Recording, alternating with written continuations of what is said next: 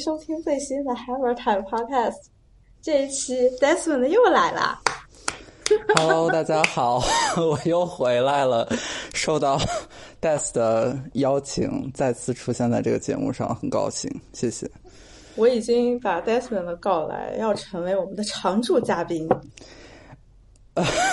这个压力有点大，不过我们先继续聊一聊，看看大家的反反馈如何。对，不要搞那么正式，大家都非常喜欢上一期，好吗？我之前就是我之前很多人说过，呃，就是微博上说那些什么对 hip hop 歌词里边他觉得厌女的那些部分，然后听完上一期节目觉得啊好有力量啊什么什么的。你在那个群里面也看到了呀，大家都很喜欢，好吗？哦，群里是有对是有是有是有一个人说表达了他的喜爱，所以对我看到一个人的喜爱就觉得很很感激。但是我知道这个节目应该会有很多人在听，所以我不知道大 大多数人的 其实想没有法是什么没有特别多人，不过最近就是加了一些听众的微信，然后有一个微、嗯有一个有一个朋友特别感人，他说他最嗯近应该是生病了，然后做了个手术，然后听了一下午这个节目，然后他就说、哦这个节目是他手术之后最大的慰藉，给我都听哭了。我天，好感人哦！天，那那啥，大家感谢大家，我就我太感谢你们了，就那我多在播客里边说说，非常谢谢你们的话。对，每每每次每次录都要感，还是要感谢一下听众。对，本来我就觉得我这个播客也就是个人瞎逼逼，天天指出不足。既然大家这么喜欢听，我们这一期要放肆的指出一些不足。可能大家都比较喜欢听吐槽类的吧，指出不足。对，我们我们指出不是瞎指出，我们也是有理有据。嗯，最近、嗯我其实工作比较忙，所以我没有时间关注一些像之前老看一些音乐媒体啊，或者新的一些行业动态之类的东西。前段时间，就前几天，是你在 Telegram group 里边发了那一条，我才看到，就说 Grammy 更改了他的几个 categories，的名字，它尤其是把对对，他他把 urban 这一条给去掉了。这个是我看到你发的，我才知道。你来，你来讲讲。对，就是从一二零一三年，嗯、格莱美，嗯、这个奖，它就新设了一个奖项，叫做 Best Urban Contemporary Music，嗯，就是相当于就是一个 R&B 类的奖项吧，嗯，包括像那一年提名的有 Frank Ocean、Channel Orange、呃 Miguel 的 A Kaleidoscope Dream，还有 Chris Brown 和 Usher，我记得是好像是好像是他们四个是第一届，然后从那开始就我感觉这个奖定位就是稍微偏年轻一点，然后可能有所谓的新一点的 R&B 的感觉，包括去年获奖的是 Lizzo 的《Cause I Love You》，然后再往前一年是 Beyonce 和 Jay Z 的嗯《Everything Is Love》，嗯，在之前呢我也不大清，嗯，对，还有 Beyonce 的《Lemonade》也夺过，哦、然后在之前是 Rihanna 的《Unapologetic》，可能也得过，我记不太清楚，但是对，就是可以看出来，就是黑人音乐，然后比较年受众比较年轻一点，然后它的嗯，可能风格稍微比较新一点，就是引号的比较新一点，然后呃，再加上比较流行，然后受众比较喜欢，可能就会被推进这个这个奖项里面。目前是这样，然后他们刚刚这周就做出了一个声明，就是说我们要把这个奖改名字，然后改成的名字就是嗯 progressive 嗯 R&B，就是所谓的 创新或者是有有进有有有新意的 R&B，就这个名字他改了，啊、我就觉得。干脆把这个我我我看到这个我看到这个新闻的第一反应就是干脆把这个奖就撤掉算了。就是格莱美也有，就是他很就是他的 R&B 本身的 R&B 这个奖项里面有有，比如说 Best R&B Album、Best Traditional R&B、Best R&B Performance，就是它 R&B 底下有有大概有五至六个就是分类了。然后本来就这个 Best Urban Contemporary Music 本来就很不痛不痒，就它也不在 R&B 底下，它反而更像一个通类的奖。然后之前前几届像。之前前几届也有拿来在这个主颁颁奖礼上，就是来宣布这个奖，所以有点像通了一个奖，但是其实被划到里面的都是 R&B 艺人嘛，呃 R&B 的作品，然后再像嗯，就是今年格莱美颁奖典礼，Tyler the Creator 他得奖之后，在后台发表演讲，他就说，我就觉得这他虽然他没有他没有被提名，这个他应该对他没有被提名这个奖项，但是。他就觉得说，他觉得 urban contemporary 呃 music 这个讲这个 urban 这个词，就是一种另一种方式在用 n word，就是所谓一种歧视，就是。对，所以说他他当时虽然得了奖，就是他本来是被 Academy 就是被这个组委会给捧的这么一个人，但是他我觉得他很他很他很有胆识，有有很有勇气，就是在直接在后台就把他这个想法说出来，就说你们设这个奖就很就还是很歧视，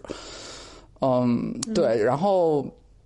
应该就是借由嗯，包括像 Republic Records，就是呃美国很大的一个唱片公司，也是在格莱美这个呃公告之前，他们也是宣布，在他们的至少在他们这个厂牌体系内是不再继续使用 urban 这个词了。然后，嗯，没过没过两天，然后就格莱美组委会。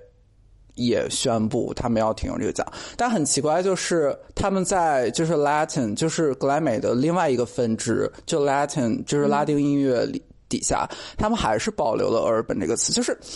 你要 你要你要改，你就把一起都改掉，好不好？然后你用你你把这个黑人所谓的黑人音乐，你把这个 urban 去掉了，但是你在人家拉美音乐里面，你还是在用 urban 这个词，就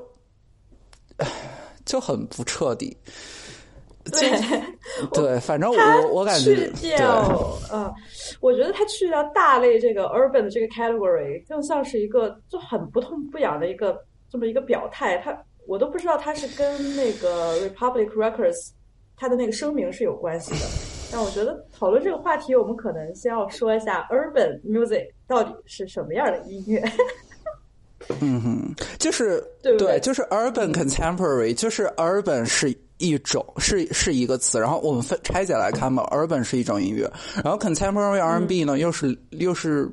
另外一种，就是它好像把所谓的就是两两种不同的标签揉在一起，然后揉成了这么一个，在二零一三年的时候揉成了一个这么新的奖项的名字。对，你之前在群里边发的那条微博，其实我觉得就说的挺对的，虽然他说的特别长，就是有有点啰嗦啊，但是他。那个其实是不是也是一个文化评论人嘛？好像挺有名的一个乐评人。他其实对他是在他后来他是香港的，也是做文化评论、音乐评论。对，嗯，就是 “urban” 这个词，无论是说它这个词在文化大比较大一点的文化范围里边的这个意义，还是说在音乐里边他们这么一个 label 或者是一个什么奖项的 category，它本身就是有一部分歧视。或者说对黑人少数族裔的这个刻板印象在的，我其实是后来我才意识到这个问题，就是我又一次推荐 A B C 的那一部美剧《Blackish》，Blackish 的第一季的第一集其实就讲到了这个问题。它的背景其实是那里边的一个主人公，呃，Andre，他是在一家广告公司工作的啊，同行。然后他在这家公司工作了很多年，他终于当上了一个 executive 级别的这么一个高管，呃，就是他的能力和他的那个资历都已经到这个水平了，他其实可以当一个部门主管。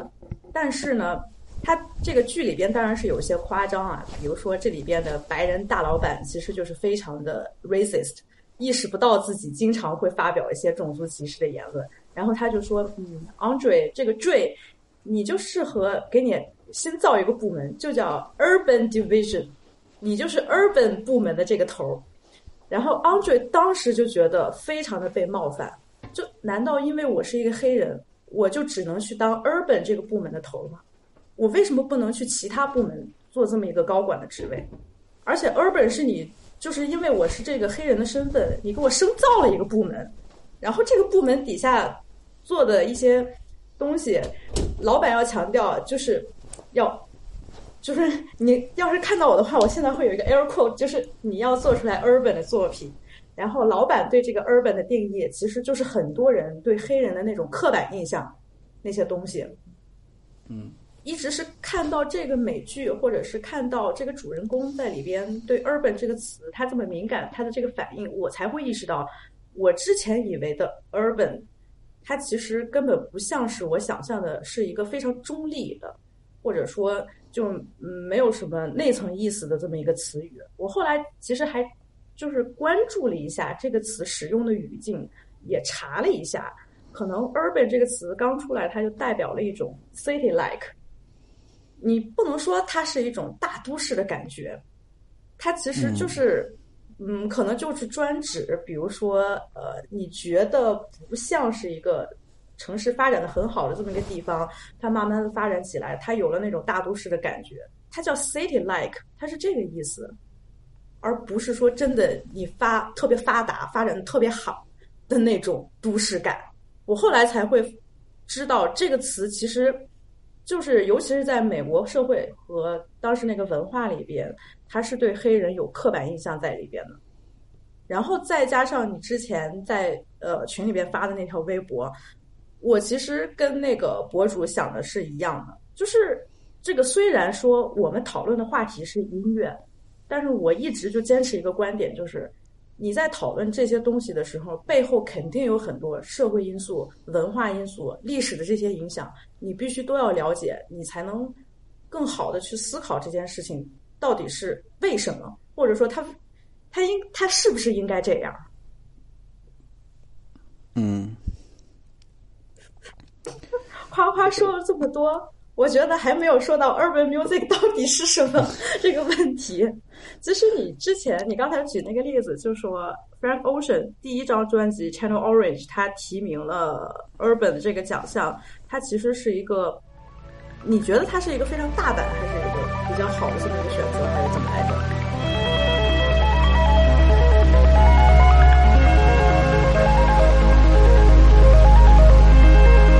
？Big sun coming strong through the motel blinds. Wake up to your girl, but now let's call her Cleopatra. Cleopatra. I watch you fix your hair, then put your panties on in the mirror. Cleopatra. Then your lipstick. Cleopatra. Then your six inch heels catch her. She's headed to the pyramid. She's working at the pyramid tonight. Working at the pyramid. Yeah, yeah. Working at the pyramid tonight. Yeah. Working at the pyramid. Oh, uh, working at the pyramid tonight. Yeah. Working at the pyramid. Uh, working at the pyramid tonight. Working at the pyramid working at the pyramids and pimping in my convo. 我觉得就是因为因为他现在这个奖不是改成 progressive progressive R N B 吗？我就觉得我我我如果想 progressive R N B，然后我一下想到就是那个那个就是二零一三年左右，就是 The Weeknd，然后 Frank Ocean、Miguel，就他们三个把 P B R N B 这种氛围化的东西带进来。嗯嗯，然后他们确实在制作上引引引领了一波新的，就是对于 R N B 音乐它怎么制作需要有什么样的听感。所以我一想到 progressive 这个词，我一想我就想到 Frank Ocean 那年拿奖。当然他那年拿奖是因为就是他那年很红了，然后他他当年也是有 Def Jam。在后面撑场嘛，就他也是当年也是主流厂牌的一个，我我也不能说棋子，但就是他后面有主流厂牌的推推推力，所以说他当年他那年拿奖，就我觉得也无可厚非，就是没什么好说。当然，就是嗯就是实至名归，但是他肯定也有商业的东西在。然后我又想到，去年拿奖是 Lizzo 的《Cause I Love You》，就是就是 如果你要说 progressive R&B，就是 Cause I Love You 真的不是一张 pro。而且我觉得我们现在，我我我自己是非常喜欢 R&B 这个流派，然后我也听很多 R&B。就是我觉得现在 R&B 流派就是已经到了一个稍微就是不像一零年。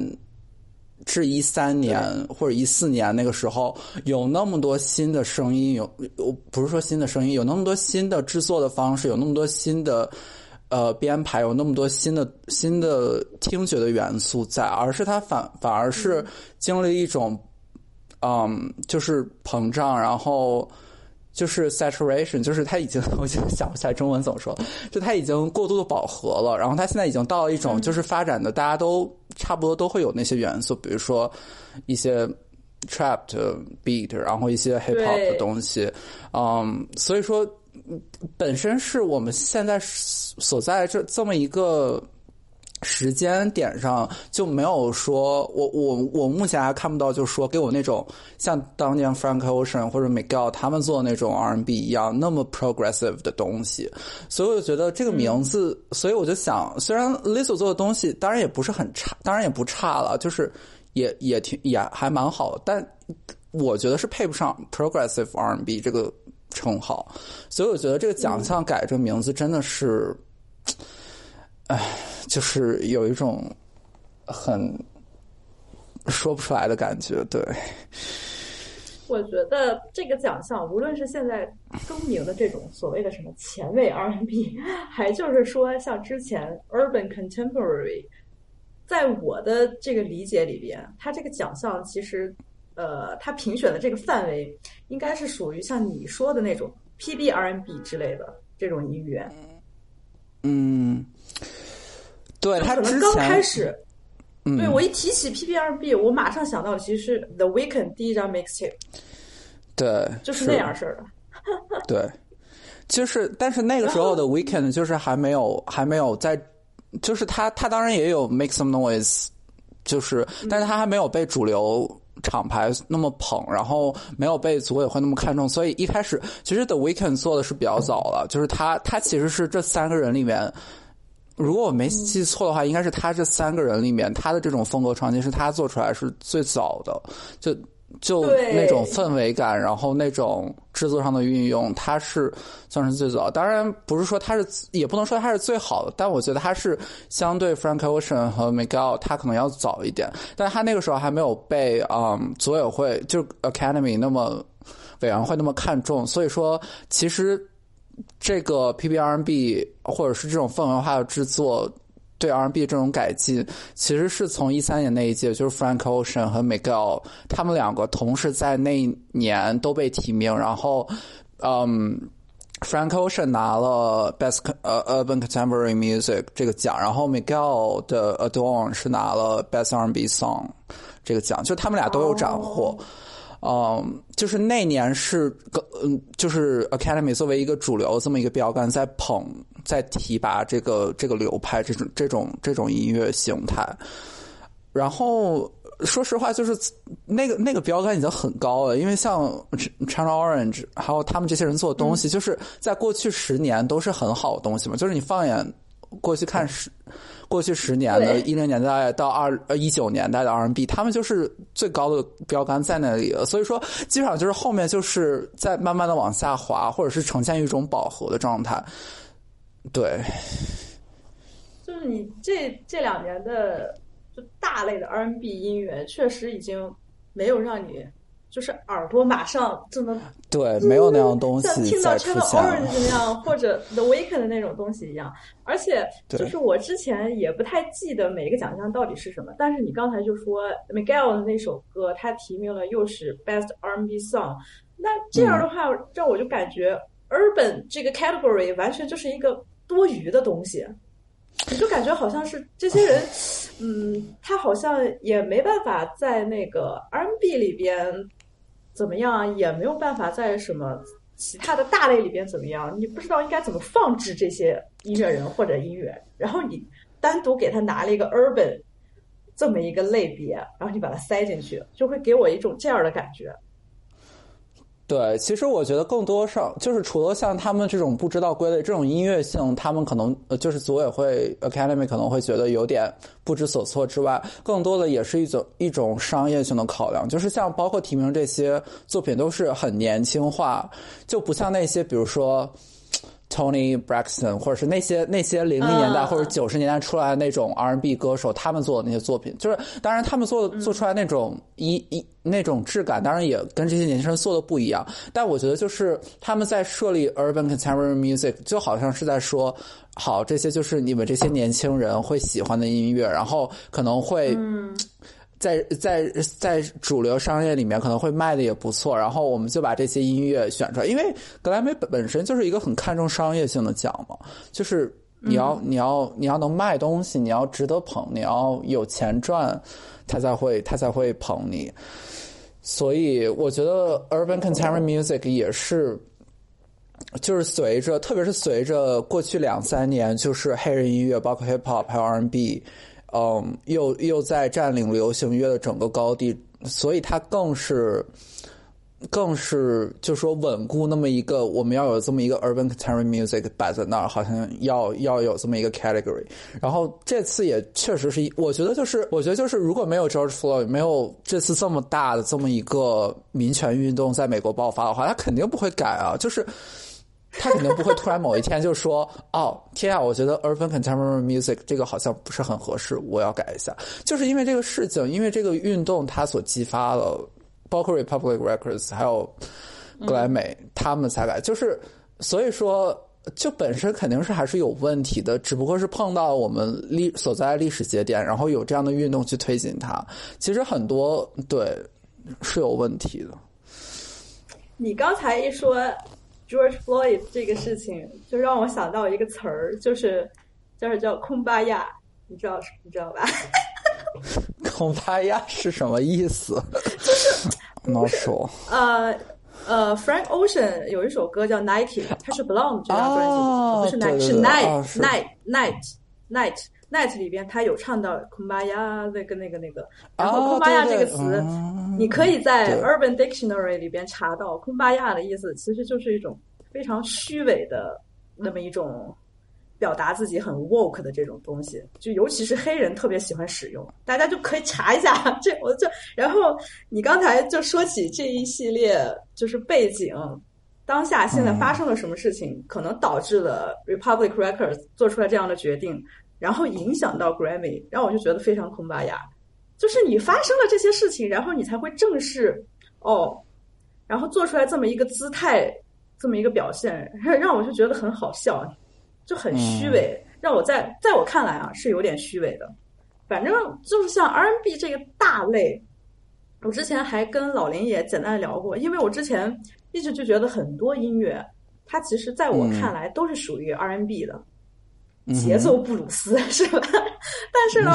它明明又有很多小的分支。我那个时候一直就是觉得，在二零一零年代这个阶段产生的很多新人或者新的音乐作品，他们有点 trap 的那种制作，嗯，我会把它叫成 contemporary R&B。然后老林指出了我的不足，老林说：“哎，这不是 contemporary R&B，不是这样的。这个东西其实还就是 PB R&B。如果你非要给它加一个 label 的话。”所谓的也就是那个 alternative R&B 这个东西，我还在 Wikipedia 上查过，就是查来查去，就让我就觉得，哎呀，这种分类就是又把我弄迷惑了。反正让我感觉就是，像 R&B 这个大类里边，我自己是觉得，要不然你就一直坚持这个大类。毕竟，所有的音乐都是跟着时代变化在不同进步的嘛，慢慢的进步的嘛。你现在听的 R&B 跟二十年前的 R&B 肯定也不一样。然后你刚才提到的像 Tony Braxton 他们那种音乐，我其实是觉得是是有非常深厚的灵魂乐的那个系统在的，就是你从灵魂乐慢慢发展到像像 Tony 他们的那种东西，可能有一点新灵魂那那种感觉。他们那个制作上，还有他们那个音色上，像 Frank Ocean 他们这种，你可以把它叫 P P R N B，但是我比较习惯叫 Alternative R N B，或者咱们就说 Urban 吧。Frank Ocean 我觉得最厉害的一点就是他不会说是被呃什么灵魂乐呀、funk 音乐这种他们的这个框架给限制住，他其实是用了很多不一样新的这种音色。就是在老林之前说过，它就是一种非常广泛的审美。然后我我对他的定义就是，嗯，他把黑人音乐传统黑人音乐里边的审美又加上了白人音乐的审美。老林说：“你就叫广泛的审美得了，不要分黑白什么。”就是你听下来是不是也是这个感觉？就是很多人，尤其是就是呃黑人音乐，你像很多人他们传统的做音乐都会有一些他们的那个根源在。就无论说是布鲁斯，还是说像那种灵魂乐，他们其实都是被这种框架或者这种审美体系所影响的。但二零一零年代出现的这一大批音乐人里边，他们其实是打开了他的那个框架，他们吸收的东西更加的多，他们可以借鉴和利用的东西也更加的多。这个东西在那个我和老林讲的那个世代总结，我们讲了四期，那里边其实都有讲到过。我觉得这个东西你可以把它叫做 R&B 的一个进步，也可以。那如果你觉得这个进步你无法定义，你把它叫做 Urban，其实也可以。但是 Urban 这个词本身又含有一定的那种刻板印象，或者稍微有一点点的种族歧视的那个意味的话，你可能就要考虑考虑这个这个风格或者这一大类别应该怎么叫它才好。如果大家有闲闲的时间的话，可以看一看历届。Grammy 就是这几年来 Urban 的这个这个种类底下获奖的是不是全都是黑人艺术家？如果是的话，呃，那那我就觉得这确实有点嗯不太对劲。对他，他就是 Urban Contemporary，就是就是黑人，就提名都是就是 R，基本上都是 R&B 吧。嗯。对，就是肯定是没有白人的，这个我可以确定。啊，那你看吧，所以到现在这个趋势，你就会觉得黑人音乐确实它最最厉害的一点就是，我一直就坚持所有的现代音乐都是从黑人音乐这儿起来的。那你看到现在发展到目前，已经到二零二零年了，占主流市场，获得商业成功，并且一直可以不断有新的东西出现的，其实。嗯，总是在做出尝试和不断进步的，其实还是这些黑人艺术家。嗯，其实对我我我正在看，就是我现在正在看，就是 Wikipedia 这个这个就是 Best um Contemporary Urban Contemporary Album 这个条目，然后他历年的获奖者，我我从从前往后就是 Frank Ocean、Rihanna、Pharrell Williams。The Weekend、Beyonce、The Weekend、The Carters，就是 Beyonce 有 Jay Z，然后 Lizzo。Yeah。然后我看了一下。对，然后看了一下这里面提名，就是第一届，我说错了，第一届里面只有呃 Frank Ocean 和 Chris Brown 和 Miguel，就第一届只有他们三个人，就很少的很可怜。然后后面第二届。嗯，其实他们提名了 Fantasia 和 Thomas Braxton，就是这两位，还有其实这两位当就是呃，Thomas Braxton 是 Love and War，然后 Fantasia 是 Side Effects of You，就是这两位他做的音乐就是也没有那么 P B R B，就是还是比较偏传统的，也不能说传统，就是偏 Urban Contemporary，就是零零年代之后的那种 R B，呃，然后后面这几届呢，基本上就好一点了，就基本上都是。比较偏 P R N B，比如说有 Jenny Aiko，有嗯 Kelani，有呃 Galant，有 Anderson Park，有 Black，有 Khalid，有 Scissor，然后有 Chloe and Holly，嗯，对，就是在就从第三、第二届可能还掺杂了两个，就是比较偏传统。我不能再说传统，偏 contemporary R&B 的艺人，然后后面就是比较新一点，就是他们的声音就是基本上，我觉得都可能是被比如说 The Weeknd、Frank Ocean、Miguel 这三位，我我是这么认为啊。我觉得在在我的认识里面，就是这三位算是三开辟了三座大山的人物，就是他们 他们三个是引领了这种这种这种 Sonic，就这种这种这种流派的。然后后面的人你都可以看出来是多少会有受他们的影响的，对，那肯定的。baby. No,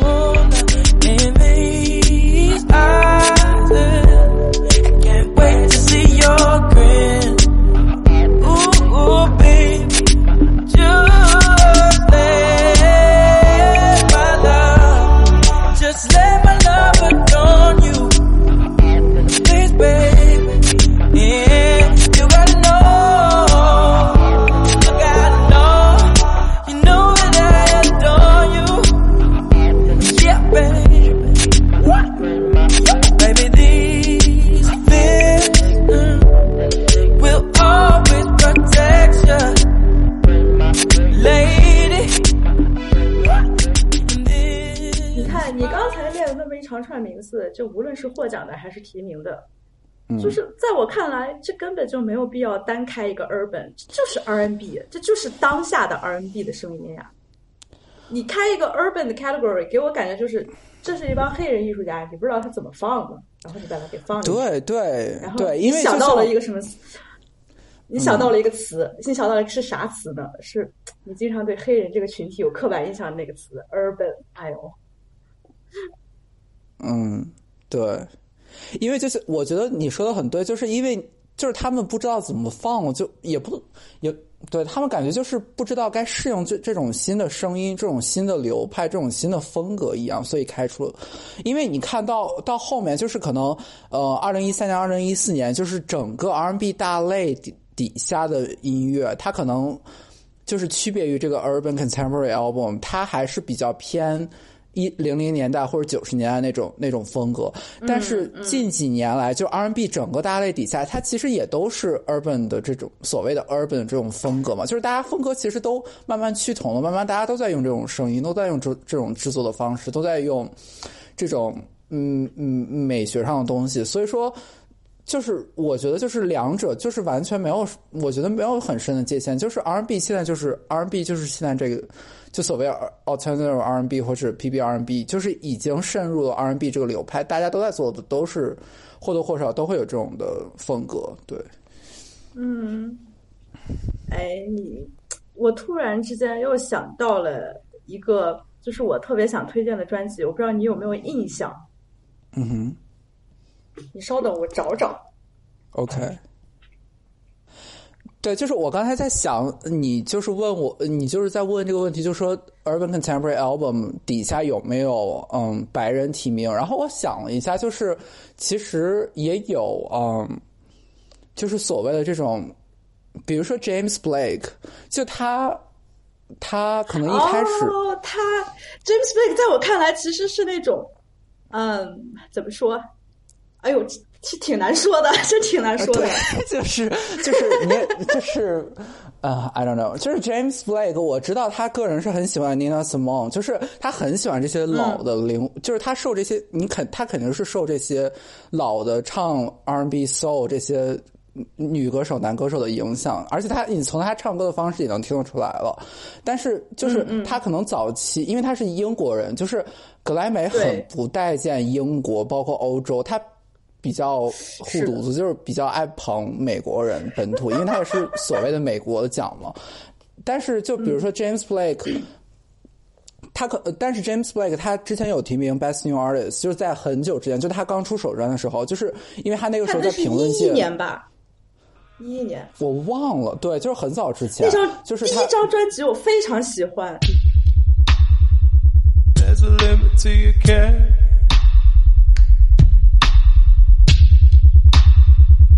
So carelessly there. Is it truth or dare? There's a limit to your care. There's a limit to your love. like a waterfall in slow motion, like a map with no ocean. There's a limit to your love, your love, your love, your love. There's a limit to your care. So carelessly there.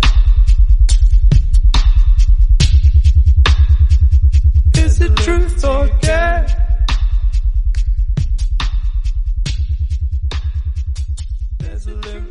对，就是他出第一张专辑，就同名专辑《James Blake》，他出的那张专辑就是在评论界就是大爆大红，然后然后受到了 Academy 的重视，然后就给他了一个 Best New Artist，当然也没有得奖了。然后后来，但是 James Blake 他慢慢发展，慢慢发展，他慢慢就是转移。也不能说转移，就慢慢的来到美国发展，然后开始跟更多的，比如说 Beyonce 的 Lemonade 找他做了两首，然后对去年去年的 Black Panther，嗯。Black Panther 他也献声了两三首吧，就是他，然后 Travis Scott 的 Astro World 也有他，就是他开始越来越多出现在，包括 Kehlani 今年的新专辑也有他，就是他，他现在主要合作的都是这些呃美国的非裔这些音乐人，就是他开始的，所以说我觉得，就比如说他今年的专辑，嗯，Assume Form。不是今年的，去年的，哎，是对去年的专辑《Assume Form》，就其实有呃 Travis Scott，有 Metro Boomin，然后有 Moses Sumney，有 Rosalia，、就是也是我其实对有 Andre Three 呃 Three Thousand，然后我就觉得其实虽然他是白人，然后他做的音乐可能也不是说像那么那么黑人，但是我觉得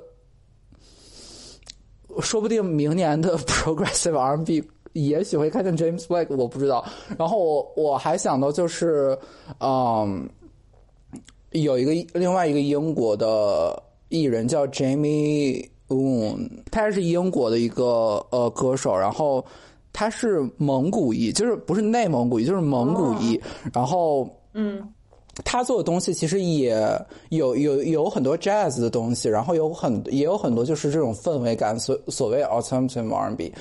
就是我我也很喜欢他做音乐，然后包括也还有美国的一个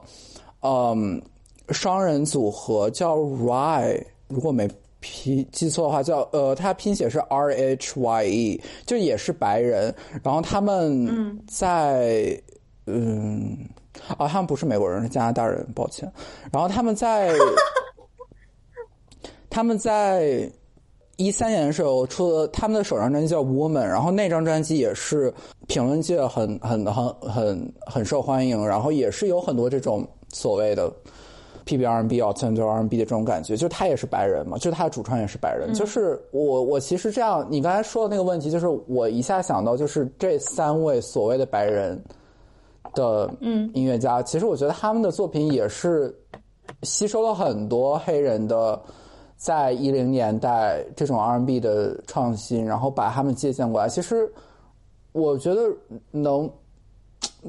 对我觉得可能可能格莱美没有想提白人的作品，也是很怕，就说哦，我们黑人音乐本来就已经很不受重视了，然后给了我们这个奖，然后你还要塞白人进去，可能也是怕这种，就是说他所谓的批评他歧视的声音吧。对我们一直没有看到，嗯，可能。不知道以后的 progressive R&B 会不会有，但是对 Jamie XX 就包括他呃的首专 I Know Places 是是叫 I Know Places 吗？天，我已经记不清他首专了。出了一张他的个人计划都非常的棒，对，他出就一张他嗯啊叫 In Color，我记错了，叫 In Color。然后嗯，他出的这张也是就是评论界的大爆嘛。呃，在一五年的时候，然后他那他那张专辑的呃线性单曲就是跟 Popcan 和 Young Thug 合作，I know there's gonna be good times，就那首歌我真的超级喜欢，就是嗯有有他做的那种英国的 club 或者 house 那些东西，然后就是那些电子乐的东西，然后又加上。Young Thug 这种 Trap、Atlanta 的这种东西，然后加上 Pop Can 雷鬼的 dancehall 的东西，就融合的非常好。然后而然后 Young Thug 和 Pop Can 就是真的体味太多，就是真是我我是我个人里是他这张专辑里面我最喜欢，可能也是因为做的很流行，就是那首歌真的很好，所以嗯嗯嗯。所以你刚才想说的那张专辑是哪哪哪张？我再重新再总结，就是你看你刚才说举例的这些白人音乐人，其实嗯就是给我的感觉，也就是不像说之前可能一零年代之前，黑人音乐和白人音乐，其实我觉得界限是蛮分明的，还正是在这十年当中，兼收并蓄就很对对对明显。是是是。所，谓的兼收并蓄，真的就不是说呃呃很 fusion 啊，或者是什么，就是你会感觉到大家的灵感全都在那儿，然后你可以随意的做出来你自己的这种东西，给你的感觉就是耳朵上特别新鲜，那种音色，还有他那那个表达的那种那种那种形式，就不一定是说哦，你必须得是个黑人才怎么怎么样。但其实你看这些白人音乐家，他们也是受很多黑人前辈的影响啊，然后加入了他们自己的这些东西，就是这种广泛、这种吸收，才是我觉得让过去的这十年这些音乐这么棒的一个原因。对对对，我觉得就是格莱美，就是它它作为一个就是这种很庞大臃肿的这么一个机构，它它没有办法从它奖项设置上反映出这种兼容并蓄，所以说它在一三年设立这个奖，然后一直发展到现在。其实我我作为一个旁观者，能够感受到这个奖其实比较多余了，因为现在 R&B 就是就是现在这个样子。嗯，然后，对，确实是格莱美从奖项上无法反映出来这种兼收并蓄的局面。然后，对，哦，说回到我刚才想到的那张专辑，嗯就你记不记得 Tree Songs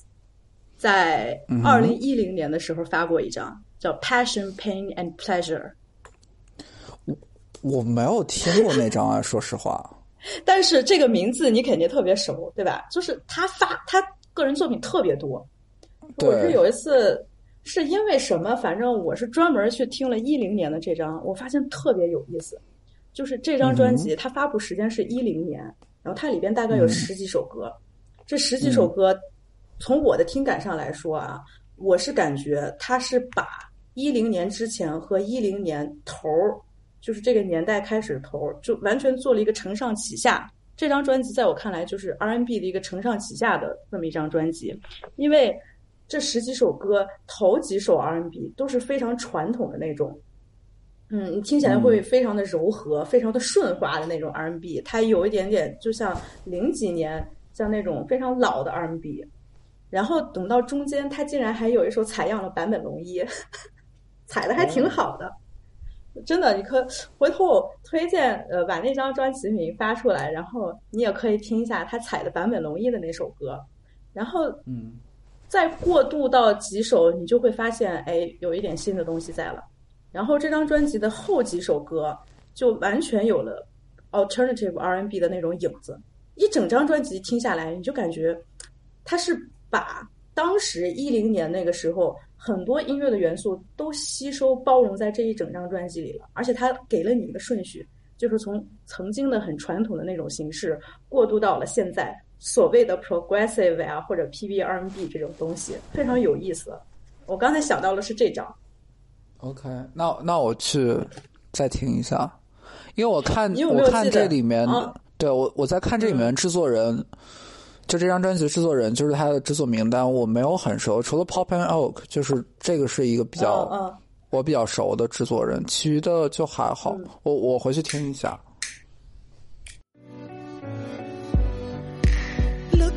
Done did to me. She done cut me off from a good, good love. She told me that those days were gone. Now I'm sitting here going half crazy. Cause I know she still thinks about me too.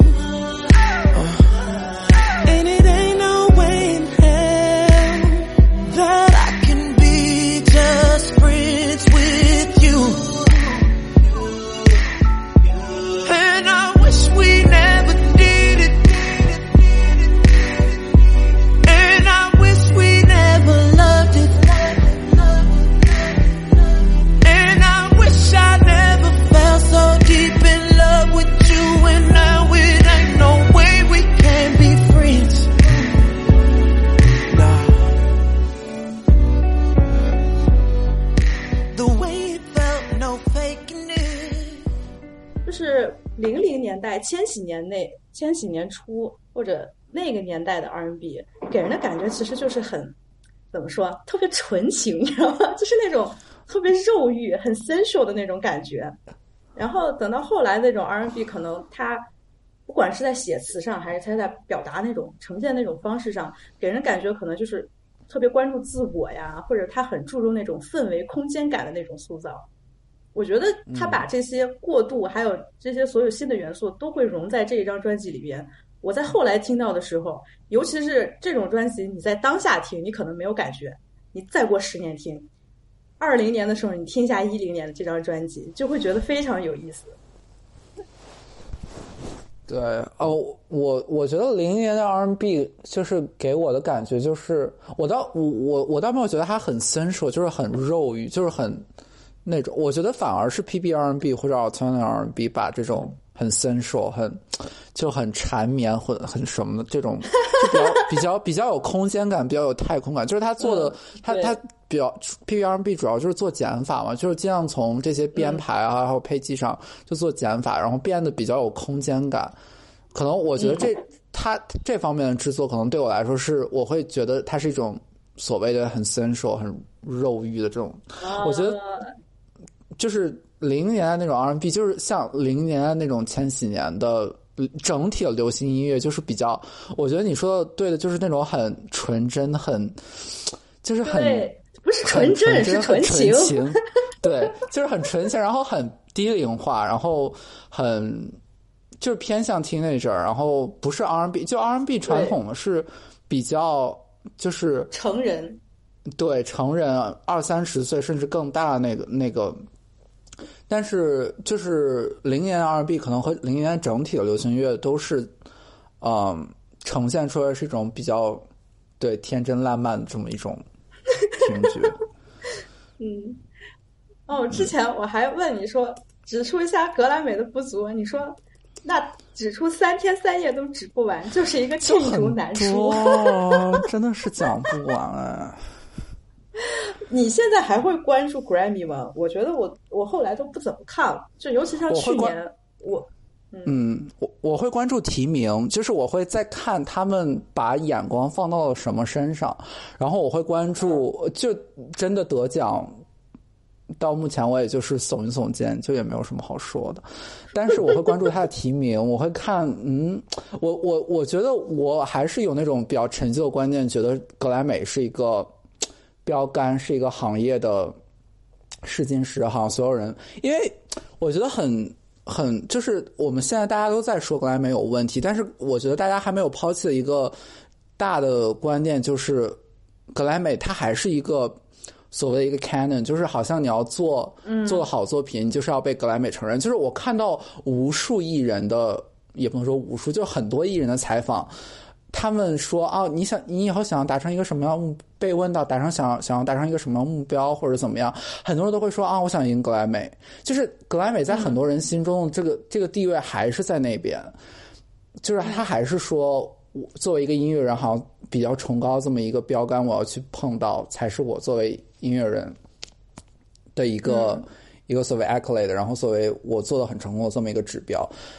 但我我包括这次 Urban Contemporary，包括特别是这一两年来格莱美的这些东西，我开始渐渐就是放下我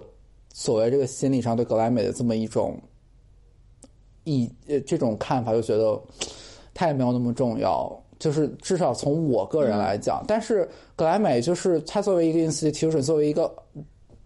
就是它已经被 institu institutionalized，就是已经被固化成一个所谓的指标，在这儿所有的就是整个音乐行业跟它都是息息相关的，就是格莱美就是一个指标在那儿，所以我很。我我还是我我很能理解，就是为什么艺人们还会把得到格莱美作为一个目标，为什么格莱美还是会有这么多人去讨论他、去关注他？我这点还是很明白，但是我从内心里面，我是告诉我自己，就是渐渐放下这个这个东西。就像 Frank Ocean 的 Blonde 就没有报提名，我我当年我当年、我就是那个时候他做这个决定，我还觉得，就是他可能就是觉得可能是。觉得可能 Grand 呃 Frank Ocean doesn't fuck with Academy，就是他其实我觉得其实更多的艺人或者更多的 record label 就是需要，就是格莱美真的是一个已经烂到很彻底的这么一个东西了，就是大家我觉得是这个真的是自上而下的，就是观众。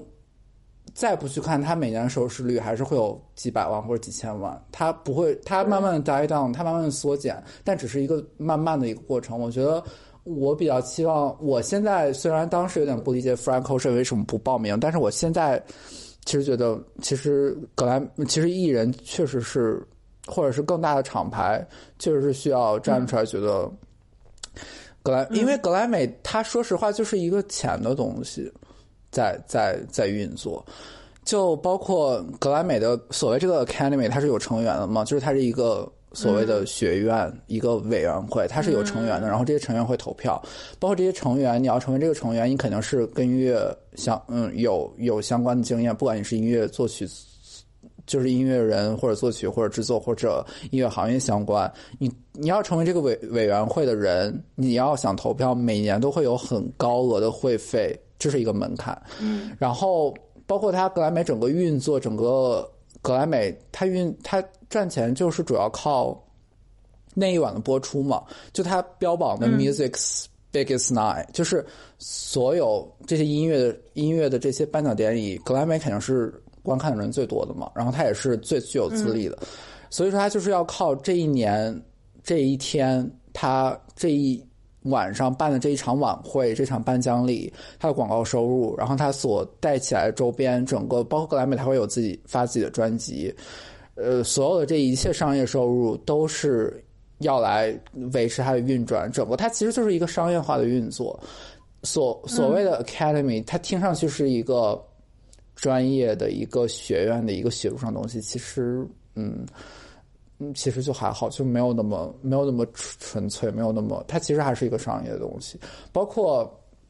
就你你在唱片店逛到，或者你在哪儿看到专辑的推荐，他都会说，他那个 sticker，他那个标签上都会写啊，Grammy nominated 或者 Gram 呃 Grammy Award winning，就是所有的这一切，它格莱美已经渗透到整个音乐行业这个产业都是。也不虽然不能说围着格莱美转，但是他主导了很多这个音乐产业的话语权，然后他权力关，然后格莱美一直是在所谓的音乐评论或者说音乐认可、音乐认可度上，他是在一个很高的话语权上面，然后其他人都要围着他转。然后我我其实提到格莱美啊，就是真的是讲不完，我就想到哪说到哪，就包括 Chance the Rapper，就是他对，嗯，他我不否认就是推动了，嗯，你说，我先我先再说一下，就是嗯，你其实说关注格莱美是不是很陈旧的这么一种观点？我觉得其实不陈旧。然后 像是 Grammy 这个奖项。我一直都觉得它其实就是一个行业当中的标杆，这一点大家都承认。它代表了一种标准，这个标准它其实是一种更大范围内的标准，它是这个行业或者说整个音乐这个产业的标准。它不仅仅是包含了你单纯从音乐上的这个艺术性。怎么呃怎么怎么样去去评价？它还包括了肯定是跟商业性啊或者乱七八糟所有的这些东西影响力啊这些都有关系的。在这个大范围当中，Grammy 它是一个毋庸置疑的一个标杆，你可以把它当成一个权威，但是它这这个权威你你也可以去不在乎它，它并不是唯一的标准。尤其是如果你稍微了解一些，就是行业内的这些东西，或者嗯关注这个行业内的新闻，呃，甚至你在行业内工作的话，你可能会觉得 Grammy 它的重要性就在于，它就是这个行业里边最权威的一个声音。每一个人都想得到他的认可，但是如果你没有得到他的认可，你你仍然可以很牛逼啊！你又不是因为获得格莱美的认可你就很牛逼。像是你之前刚才举到的很多例子，就比如说 Blonde 这张专辑，它的牛逼已经不需要格莱美再认可。一六年发这张专辑的时候，Frank Ocean 所有那一系列的举动，包括他把 Def Jam 给弄成那个样子，是吧？包括他，他甚至除了这张专辑之外，他做的这一系列视觉的东西，他的理念，他的这本杂志《Boys Don't Cry》，他整一套这 concept，他的影响力根本就不需要格莱美来认可。每一个人都会觉得，我操，Frank Ocean 太厉害了，他就已经厉害到，哪怕是 Grammy 没有认可他，没有人可以就是在做这些事情上能比 Frank Ocean 还要厉害的。所以我就觉得，像 Grammy，你可以去去喜欢他，你可以去喜欢他，他给你的推荐，他他的这些评价的这些东西，你可以接受他的这一套体系。而你觉得如果他有问题的话，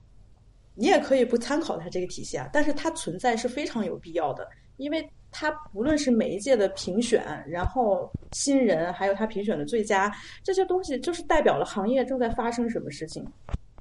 他。他预测了行业未来可能会发生什么事情，我觉得这是一个非常好的一个标准，但是我不认为这是唯一的标准，因为每一次有一有一些奖项或者提名出来的时候，我也觉得就是 what the fuck 的那种感觉。然后像你刚才提到 Chance the Rapper，我之前没有机会说，但是 Chance the Rapper 在我心目中真的就是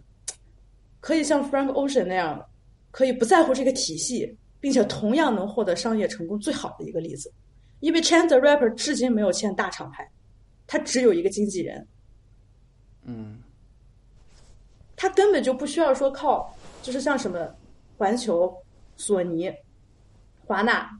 就现在这个整个音乐行业的三大巨头来怎么捧他、来签他，他也不靠说其他有些很有个性的或者跟这三大厂之一有什么关系的这种。这种厂牌来去捧他，他完全就是靠他自己和他这个经纪人。我之前看了一篇就是 Medium 上面的一个文章，就是分析为什么 Chance Rapper 他可以保持独立，但同时又获得商业成功这一系列。他采访了他那个经纪人，就是人家就完全就已经看透了你这个体系是怎么运作的，人家看透了这个市场，他能知道受众喜欢什么，他也能知道。你所谓的，如果说 Grammy 是这个权威，你权威会认可什么？他能做到保持了自己在艺术上面的这些追求和表达，他同时也获得了商业成功，而且他最牛逼的一点是他完全不依靠大厂牌，他就凭几个人他自己的小团队都能做到，这一点在我看来就是太牛逼了，没有人可以像 Chance the Rapper 一样。嗯，所以你刚才提到 Chance，你是想说啥呢？啊，我就是我，我先待会儿说 chance。就是刚才你说的，我我我刚才你说到，你说格莱美反应，就是他是对新人，就是对现在的音乐的，包括他推新人，包括他推的作品，都是对未来。我觉得，我觉得近几年来讲，因为你刚才说格莱美都是做一种预测或者做一种推广，我觉得近几来近几年来，就是他。在这方面的作用或者是力量，好像没有之前那么大。但是我后来，我接着马上下一秒，我又反思，就说我是太关注音乐，就是我就是，就算没有格莱美，就算没有整个 Academy 这些东西，我我关注的那些讯息，我还是会知道这个音乐圈到底现在在发生什么，我还会知道哪些新人是。嗯，比较比较值得关注的是，因为我比较关注这个东西，但可能对于很大多数的听众，或者说之前以前信息或者社交媒体没有那么发达的时候，他们可能没有那么多渠道会接触到信息，或者说这些所谓的推荐啊，或者是这种力捧，所以会有格莱美。但是我觉得，就是我们现在处在的这么一个信息社会，然后社交媒体，然后包括。不断的有这么多新的媒体形式来传播音乐，然后来推广音乐。我们已经不是像说几十年前大家都会守着电视机，然后来看 Grammy，然后来说啊，Grammy 原来这个人是现在最最值得听的，或者怎么样？就是我我不知道。对于大多，我感觉从我的个人感觉来讲，可能大多数听众或者说稍微愿意听一点音乐人，他们可能已经过了这么一个说需要格莱美来主导他们听什么这么一个阶段，所以，嗯，对。然后刚才 Chance the Rapper 就是我，我觉得他，我首先要讲就是他是一个很有野心的人，就是他把 SoundCloud 带进了格莱美的体制里面，就是格莱美是因为他。提就是他那一年吧，然后把这个规则改了，就说你在 SoundCloud 发布的音乐也可以，就是你就算是免费发布，你没有任何营收，他你也会被纳入考虑范围之内。因为 Chance Rapper 之前就是 Mixtape 都没有，就是实体或者是下载的发布嘛。嗯，对，然后他就是在这种所谓的，因诶，就像你刚才说，他也是。所谓的独立艺人没有主流的厂牌跟他有任何签合同或者怎么样，但我觉得，我我至今印象特别深的是，Chance Rapper 那年不是拿了最佳新人和最佳，呃，Best Rap Album 最佳说唱专辑吗？The Coloring Book 吧。对对对，The Coloring Book。哦。然后他他那年拿了那两张，然后我特别记得事后。也不是事后，就是过过了一段时间，然后我看了一个 Remy Remy Ma 的采访，然后他说，因为那那年 Remy Ma 和 Fat Joe 的 All the Way Up 不是也很火嘛，就他应该好像那首歌也有提名吧，就是他也有去呃洛杉矶参加那个颁奖典礼，然后他说他一进洛杉矶，他一落地洛杉矶，然后看到满街。大街小巷的那个 billboard 全是 Chance the Rapper 作为格莱美的推广大使，都是他的广告。你知道，就是因为那年 Chance the Rapper 就相当于就是格莱美每年都会选这么一两个或者两三个这种所谓推广大使，就是跟他做一些就拍拍照啊，做一些 campaign，做一些活动，然后为他就是为他宣传一下这这些东西。然后 Chance the Rapper 那年就是就是他他的脸就是在整个洛杉矶的。整个城市里面都是他在为格莱格莱美就是宣传这么一个画面，然后他然后 Remy Ma 就说啊，我一看到那个我就知道 Chance 肯定要得奖，结果果不其果不其然，他提名的那两个最大的奖都是他的，然后我就想，然后我我就很感慨，就说，就是我我当然不否认他做出的这个贡献，就是把独立。独立厂牌或者独立的这些音乐人，能够纳入到格莱美的这个体系里面，然后能让他们的作品得到更多的、更更多的嗯声音，更多的宣传。但其实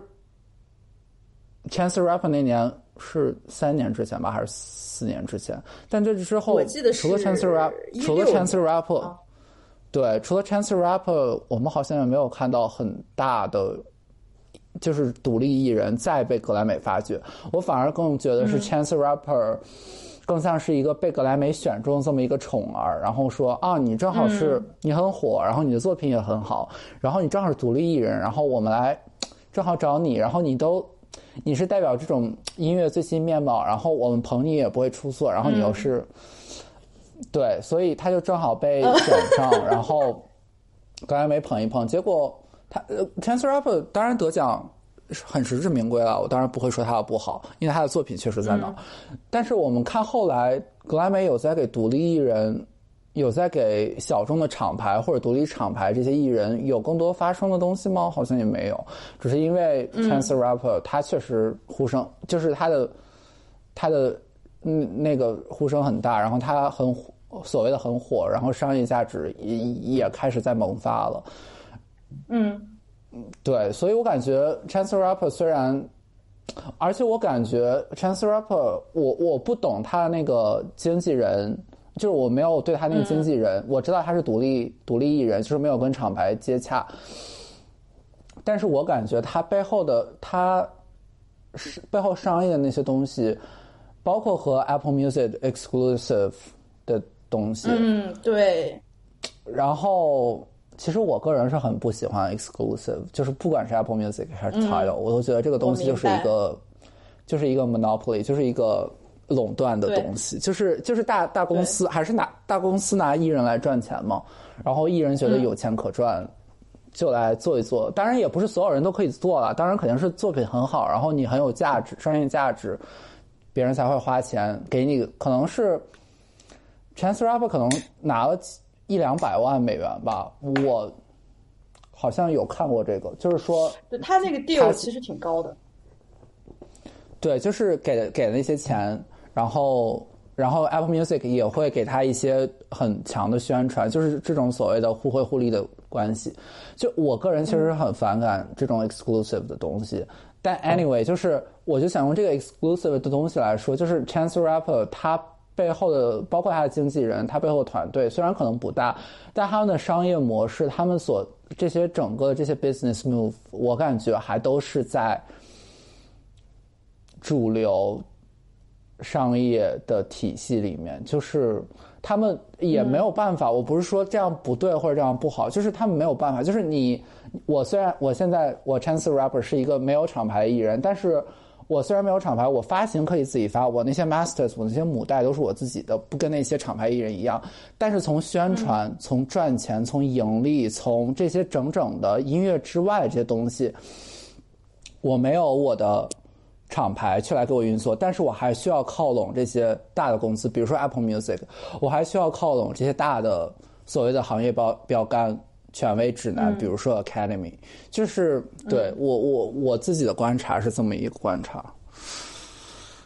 这又得有的聊了，你开启了一个无法收尾的话题。我跟你讲，怎么发越聊越多？以对以 Chance Rapper 来举例的话，其实就是我是觉得啊。体系化、行业化、institutionalize，它不是一件坏事儿。就为什么？因为为什么大家都这么看重这个体系、这个行业规则，甚至每个人都对 Grammy 有一种近乎疯狂的崇拜，把它作为终极目标，就是因为现代流行音乐的这个标准和体系就是在美国开始的。嗯，然后这一套体系发展到现在，它已经相当成熟，非常规整化。这一套流程里边每一个环节，它如何运作？从厂牌方、从艺人方、从受众、从某一些有特权的一些委员会，或者有资本权利的这一方，或者说是甚至是流媒体平台，所有的这些部分，就是以美国的音乐产业来举例的话，它已经非常的体系化、标准化了。这种标准它有好有坏。在我看来，它其实是好大于坏的，因为我就是很喜欢这种，嗯，你已经非常成熟了，你的秩序和标准都已经在这儿了，而且我是认可你这个标准的。你在这个秩序下，你可以去迎合它，你也可以去彻底的颠覆它，做出来你自己想要的作品，像 Frank Ocean 一样，你完全就不鸟这些规则。Chance 在我看来，就还是我刚才说的。他就是已经把这个行业和市场看得太透了，无论是他还是他这个经纪人，他们那个团队，他特别明白这玩意儿到底是怎么运作的。而且，你就我当然不是说，如果这个节目应该有一些独立音乐人什么的啊，就是不是说你成为独立音乐人，你就能像 Chance the Rapper 一样。我觉得在这个行业里边混，最重要的就是你的 networking。这是绝对的，你不可能说你是一个在 SoundCloud 上发表免费下载作品的这么一个音乐人，你怎么就突然能跟 Apple Music 签一个 exclusive deal 呢？你背后的 manager 肯定是有动用了这些关系，你才能达到就是能有这样的结果。你不可能说我天天哼着哼着就发歌，然后有一天机会来了，哎呀，幸运降临什么的，这几率太小了。你一定是要非常懂市场、懂行业内的规则，你要认识这些在这个体系里边举足轻重的人物，他们无论是说跟你一样，他们有一些 connection 啊，或者说他们是真的有这些权利，能帮助你实现这些事情。这一背后一整整套东西，只有你可能在这个行业里边非常久了，你才会意识到秩序有秩序的好处。这其实就是我的看法。但其实你完全不在这个秩序的话，那你就像 Frank Ocean 那样那样的天才，你做出来那一系列的天才举动让大家吃惊，这也可以呀。然后你刚才说，你刚才说什么来着？又让我想想那个话题哦，就是 ex exclusive 这个问题，在我看来，其实也并不是，它就一定是坏的。它也有它有利的一面。就比如说 Blonde，它那个 Endless 那张呃 Visual Album 在 Apple Music 上独家。就为什么他能做到这样的事情？他能带来那么大的影响力？当年他不是跟 Def Jam 那个合约是几百万美元来着，什么什么的，就是靠这件事情，Frank Ocean 才摆脱了他跟大厂牌的这个经济纠纷和这个束缚。他用他得以跟 Apple Music 合作，然后用这个钱能让他自己获得了独立。我觉得这个这些所有的这些事件，其实都是在这个体系里边。能做出来的这些事情，所以我不否认有一些秩序它其实是好的、有益的。而且像，就尤其是像美国这么成熟的唱片工业体系来说，嗯，它当然有很多问题，但是在我看来，跟中国比起来，它它真的是已经一直在不断的让让整个运作呀，或者说让其他的什么东西变得嗯更加好。我只能这么说。嗯，我觉得当然不能什么事情都跟中国比，现在真的比不了。中国就是更是没法。对，就是我我我觉得，首先你说的就是 Chance Rapper Frank Ocean，就是他们两个就是真的是千万里挑一的这么一个音乐人，就是他真的太少人能像他们一样能够。有，首先是要有好的作品，有好的音乐，有非也不是，而且不是一般好的，是非常好的，exceptional 的，就是很好很好的作品。然后同时在商业上也足够敏感，然后能够有这样的 business move。嗯，包括 Frank Ocean 就是，就是很，我当然也很高兴啊，就是他能通过，就是。一个 endless，然后整个 finesse，整个 Def Jam，就是把把 Def Jam 玩弄于股掌之间，然后把自己，就是他很就很当然很 brilliant 很好，但是这就只是那个那个是那个那一年那一张专辑 Frank Ocean 这个人那个他特定的这么一个东西。我其实更就比如说，我其实更想看我我其实看的角度也是从一个长远，比如说。Chance the Rapper，他下一步怎么走？Frank Ocean 他下一步又怎么走？比如说 Chance Rapper 的 Big Days，就卖的没有那么好，就商业上没有哎给大家那么多。对，这个其实我觉得也挺值得聊的。你喜欢这张专辑吗？The Big Day？我还我没有那么。我就是没有像那么多人觉得，就太多人在吐槽他 love a wife loving，然后就是对他妻子这些，我觉得这些都，我觉得没有什么不好啊，就是，对呀，我我还是觉得他就是他个人的风格，然后他个人的，就他的东西肯定是还在那儿，只不过说评论界可能觉得啊捧他有点累，然后他这次，我觉得首先他这张专辑第一个第一个缺点就是太长。这个是这个是我我我特别讨厌太长的专辑。我个人来讲，就是你整个二十来二十首，就是对我来说有点太多了。然后我特别就怀疑你就是在用 streaming 这个东西来，对，就是我就怀疑你的动机了。你不是为了真正的作品的完整度，或者是整整体的听感。但是他整个 rap，而而他整个的表表现在那张专辑里面，我觉得没有什么，就还就还是他的水平吧。但从市场反应来看，包括从口碑这些评论来看，就是 The Big Days 没有 live up to the hype，就是反而是有点下滑。然后他不是。在其实他在那个宣传这张专辑之前就已经他他这张他走的策略是我先把巡演放出来，而他那次他公布的巡演都是 stadium tour，就是很大很大场的巡演，然后他慢慢的接着又把专辑放出来，啊，也是拖了好拖了一天吧，还是怎么样？就是啊，我也很讨厌这个，就是你明明说那天你明明说周五要发，然后你拖到周六发就。Anyway，就是他把专辑放出来之后，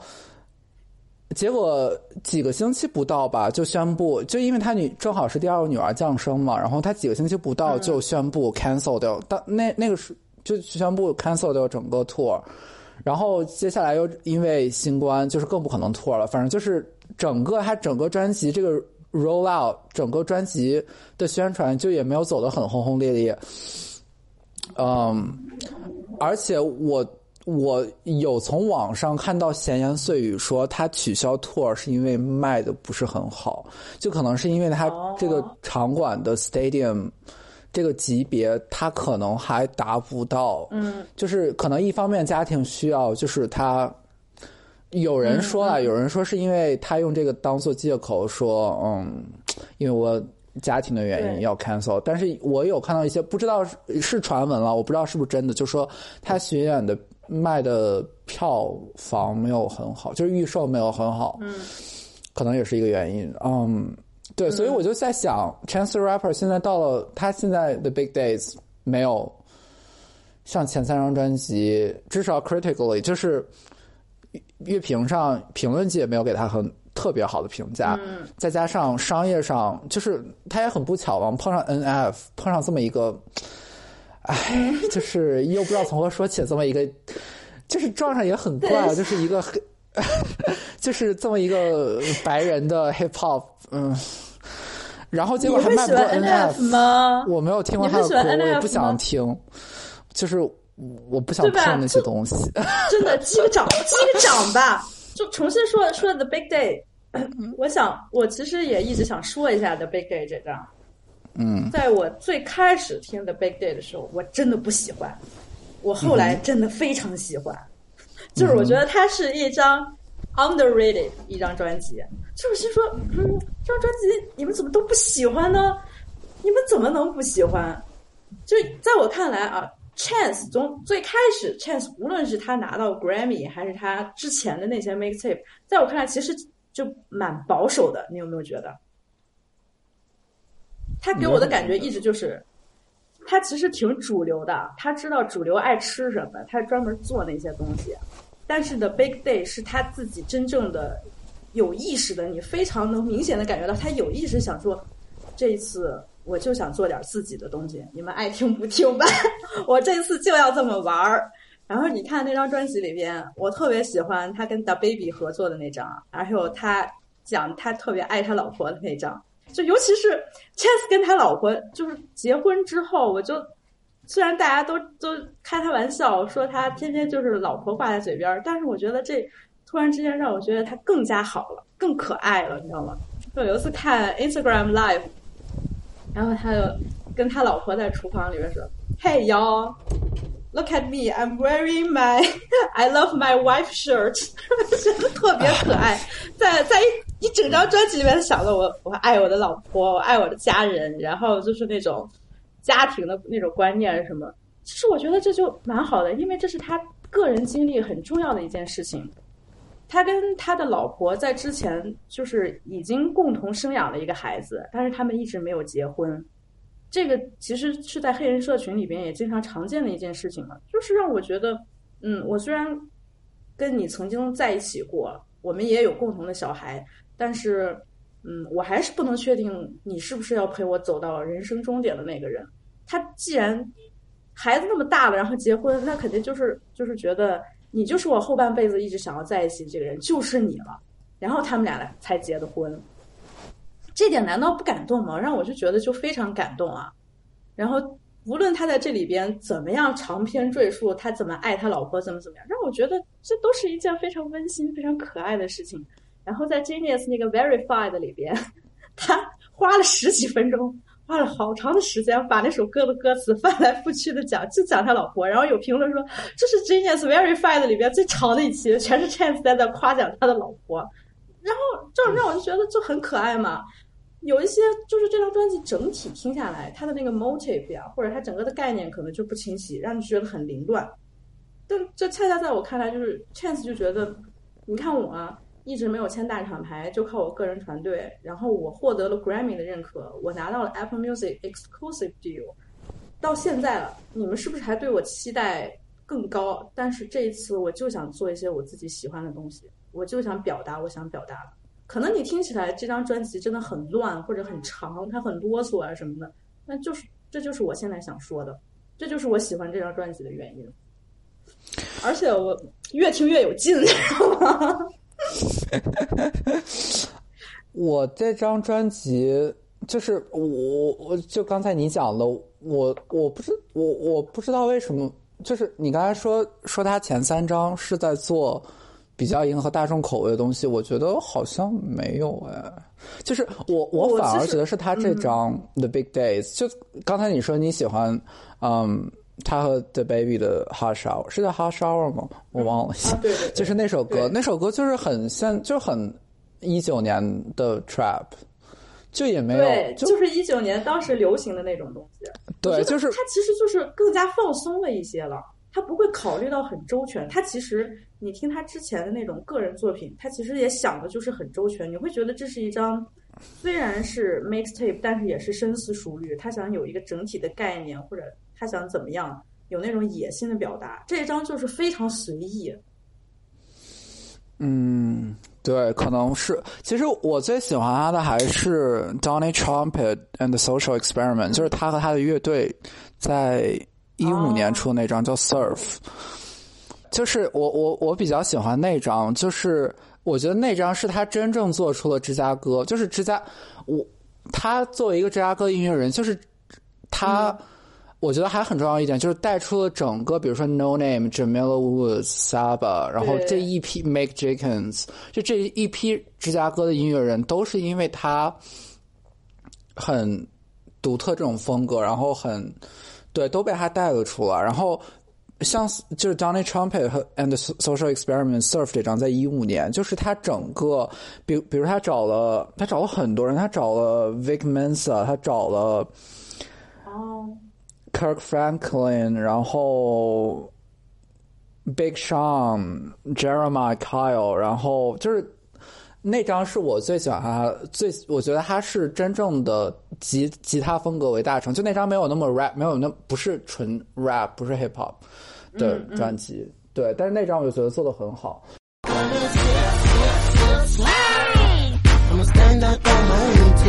Stand up on my own too. Stand up on my own too. Check it, yo. I'm a man understanding the plan that I'm on. To be granted everything, make you a fan of the song. How I stand, got a wondering what planet I'm gone. The one that only God and Kings come from. A hundred grand on the child that always ran from the wrong. Standing on his own too, but wanna stand with the strong. Please get the turning on the fan, cause it's warm while I build just a little about the man I was born to be. This whole planet belongs to me. Yeah. We all feel the same, so it belongs to it. Yeah. We talking all night, but this is my birthright. Please, can you get to bringing the crown to me? Yeah, I know you all for it. You only be deemed worthy if you stand tall for it. When you and your man was sitting, yeah, I know you all saw it. This great shit we got going on here. Yo, slip, slip, slip. I'ma stand up on my own too. Stand up on my own too. I don't wanna slip, slip, slip, slide. I'ma stand up on my own too. Stand up on my own too. I don't wanna slip, slip, slip,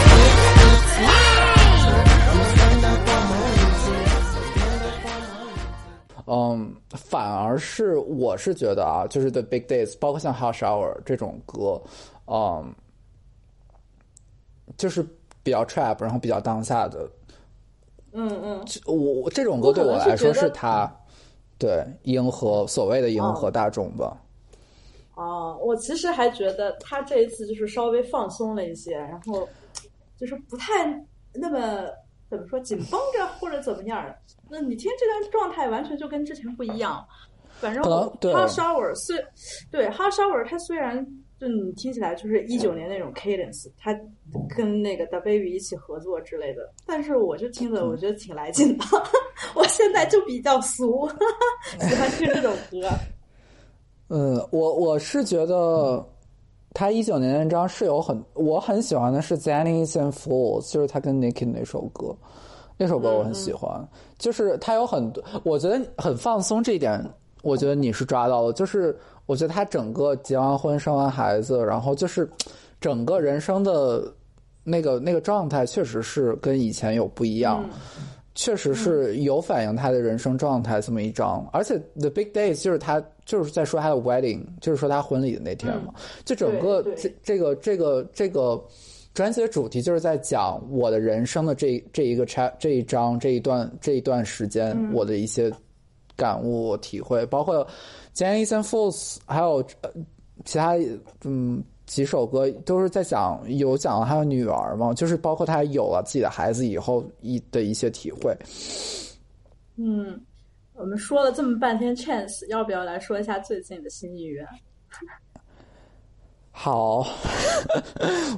你 你你前一段时间不是前几天特别激动说 Pitchfork 给了谁特别高的一个分来着？啊，Draco 的 Dealer，就是我倒不是觉得啊我呃，对我其实也想也挺想讲一下专辑。我觉得，嗯，就这，如果就是首先他也是独立音乐人了，Draco 的 Dealer，就是他在西岸，在在呃 L A，就是 West Coast，他在地下是非常受瞩目的这么一个，也不能说新人，就是这么一个说唱歌手，就是他。在西岸的，就是他还没有到主流，因为他一直都没有签，然后也是因为入狱啊、这些事情。嗯，我觉得 Pitchfork 捧捧他捧的很聪明，就是正好在这么一个对。民权运动的环境环境下，因为 Jacob 的 Dealer 一直是在狱中嘛，一直可能是从嗯。去年九月份还是什么时候我忘记了，就是他他一直在入狱，然后一直在等他的审判，一直在就是杂七杂八这些罪名啊什么一直都没没搞清楚，就一直在监狱。然后他这张专辑叫嗯。Thank you for using GTL。GTL 就是美国的，就是我我读到的他的新闻，就是说 GTL 在美国 correct correct correctional facilities，就是他的监狱啊或者这些劳改系统里面，美国一半的这些通话呃服务都是由 GTL 提供的，就是美国其他那些，比如说 AT&T 或者那些大的运营公司，其实都没有 G，、就是 GTL 是一家独大，就相当于一个垄断这么一个局面。然后哦，这张专辑呢，就是 Draco 在监狱里面通过 GTL 这么一个电话系统，然后就是他他说唱完了整张专辑，然后后面有他的制作人在录下来。这个制作人叫 Jukes，呃 Juke Season，对，这这张这张专辑就是由他来那个统筹，就是统一制作，由他来对制作。然后这张专辑就是他通过电监狱这个电话，然后就是说了一整张，就是题材还是那些可能题材上还是比较老套，也不能说老套，题材上还是他原来那些内容，比如说啊、呃这整个 system 的不公啊，然后包括。巴拉巴拉，这些他都在他以前作品里面有反馈，但就这个形式，我觉得就就是真的是又在又在最近这两周这个明确运动的大环境下，就是整个的老子在监狱，但是老子还是用监狱在监狱里面用你用你这个独裁的用你这个垄断这个通话系统，还是露出了一张整张专专辑的这么一种很牛叉的感觉，就是真的是。我虽然在被你这个系统所压制着，我虽然在我虽然没有逃过你这个系统，但是我还是要通过我的艺术，我还是要通过我的歌曲来来给你一点颜色看看。就是确实是，嗯就是对这样的形式，至少在艺术艺术形式上，跟当下的整个民权运动运动挂挂钩来看，是非常的值得人思考。对。对，而且我还特意听了你提到的他踩了 Six Nine 为自己辩解的那句话，对对对对，这个也很有意思。他，真的特别有意思。嗯，I read it as snitch, but who am I supposed to loyal to？就对啊当时我听到我听到 Nine 这首歌，我说嗯，That's a deep question，问的好啊。我觉得就是 Who am I supposed to be loyal to？就是很灵魂疑问啊，就是就是你 Snoop Dogg，你 Snoop Dogg 你也 snitch 过，然后你这些所有人都在说他 snitch snitch snitch，对，但是没有人可以很好的回答说你们在跟在嗯这啊就是我当然不想做道德评价，但是我觉得也是很妙，就是他很虽然他还在监狱里面，可能是也是制制制作人的手笔，然后踩了 Six Nine，嗯，包括 Six Nine 最近也是风头很盛嘛，然后之前的 Guba，、然后又跟昨天又跟 Nicki 放出这首新歌，对所以他也是风头很盛的这么一个人物，突然就很就很在当下这么一个环环境语境里面，对。Six Nine 真的是是，反正是一个人物吧，我只能这么说。他就 piece of work。你我其实之前还蛮喜欢他的，因为我觉得他特别虎，他就是那种，嗯，啊，反正就是我就想炫耀，我就想犯傻逼，反正我就这样。你们看不惯我，那我还是特别成功。但而且我觉得他之前那张专辑做的还真的不赖，就真的做的蛮好的。我尤其喜欢那首《妈妈》，就是和康也还有 Nicki Minaj 合作的那首歌。哦我，觉得他那个劲儿马上就出来了。但是后来吧，就是总有像什么他啊，因为通过告密啊或者怎么怎么样，获得了给自己一些好处之类的，大家全都在都在指责他。然后像 Meek Mill 这种正义人士是吧？Meek Mill 就最看不惯这种人了。Meek Mill 第二是就是你这种人让呃让让那个 Nipsey Hussle 死的，就是你这种人让怎么怎么怎么样。然后大家全都在骂他，然后你就，但是他做的很聪明的一点是，他把这些东西全都变成让让自己获益了。你说 streaming 的数量上来了没有？他受到的关注上来了没有？你只能说，嗯，就不是说他他是一个好人还是一个坏人，就我就只能说他是一个 piece of work。就 但是嗯但是我我当时记得呃就是。前几周有人在我们在那个 Telegram 群里面有人发，就说 Six Nine 背后的经纪人就是也是行业大佬的儿子嘛，就是他背后也是有他的团队，然后我觉得还是，我觉得我我我我觉我比较悲观一点是，我觉得他可能最后还是会沦为整个行业的一个棋子，就是说，对对是这样的，就是利用他的 cloud 和利用他现在这些所谓的曝曝光，还有这些名声，然后来用它赚钱，然后，嗯，最后，因为他现在也是 house arrest，然后只是因为 COVID nineteen 把他放出来，他可能还是要坐牢，然后他还是要沉寂一段时间，嗯，然后我们也不知道他最后几个月出来，或者甚至一年出来以后会是什么样子。但是他现在这个背后的团队就是很，就是也是资深的行业业内人士，嗯，所以我感觉，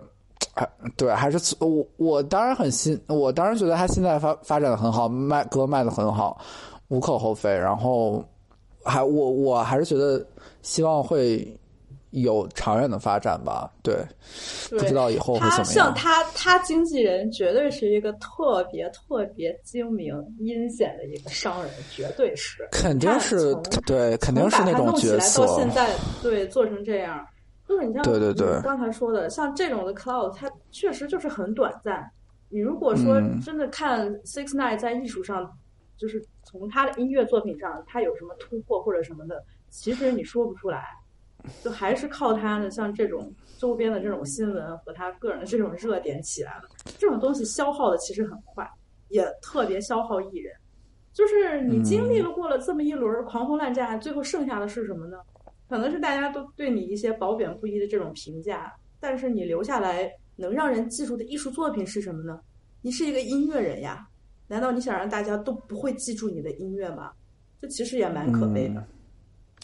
对，就是 Six Nine 就在音乐上，就是要么就是很 melodic auto tune，要么就是狂吼，就是音乐上审美就是很疲劳，就是 对，就是他音乐，我上就对就那样。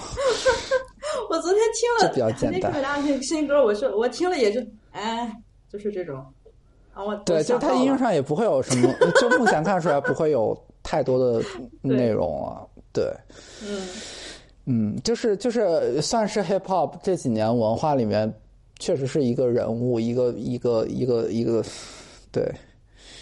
嗯，然后说到说到最最近的音乐，我之前有也有跟你说嘛，就是嗯，Denzel Curry 和 Terrence Martin 的那首个，对。对，然后也有呃 J Her 是有 J Herbo 吗？还是啊、我忘记了，就是也是这样。J Herbal 他出了，J Herbo 是出了一张 Deluxe 啊，那那那一张真的啊太棒，了。我说错了，是 J Perico，我不知道他是、哦他是他是西岸的人还是芝加哥的，我忘。我知道 J Herbo 是啊，J Perico 是西岸的，是是是 LA 的，我记错了。G Herbo 是那个芝加哥的，就是 J. Perico 也是 LA 的艺人，然后 Terrence Martin，、然后 Kamasi Washington，然后他们就是做了这首，就是因为爵士呃，对，就是比较爵士一点，就比较 To Pimp a Butterfly 一点的歌，就是还是在用，就是因为 Terrence Martin 和 Kamasi Washington 就是 To Pimp 呃 Butterfly 的制作班底对成员之对二嘛，对对，就然后这次嗯，David 还有对是三个人的一首合作曲，就是在是这一波就也有 YG 啊、嗯，YG 也出了一首 Fuck the Police，对。然后我刚我 F 今 T 天还 P 还说的这么隐晦，我真服了。我觉得 YG 真的是，你要说你就好好说，你直接说出来 fuck the place 还 F T P，我跟你说这是个啥？我今天也看了 K 二老师对那首歌的评价，就是也是不温不火，就是就是肯定没我我觉得 YG 就是做这种 protest song，所谓的 protest song 还是他跟 Nipsey 的那首 Fuck Donald Trump 是最，但是现在 Nipsey 不在了就，嗯，然后也有一些嗯，对，最近就是有零零散散的这种 protest single，就是特别是黑人的艺术家，然后挺多的。我我之前没跟你提到的就是 Chloe and Halle，嗯哎，我也想说，啊，我好喜欢这张，我今天 我也是，我今天买菜的时候听的这一整张。哦。我本身我就特别喜欢他俩的上一张，嗯哼，他俩上一张也特别好，尤其是就是 Kiss Kiss will be alright，Kiss be alright，Kiss are Kiss are alright，哦，对，对这个我喜欢他俩。其实一开始我就是觉得有一些歌还比较顺耳，但是后来因为我特别喜欢看那个美剧嘛，《Brownish》，对它是 Blackish 的一个 spin off，然后里边讲的是 Zoe 的大学生活，然后 Chloe and Halle 他们两个演的就是这个主人公的一个大学同学，特别好看。反正我就喜欢这种青春靓丽的大学生。然后，慢慢的我就，哦，我觉得他俩特别好。嗯。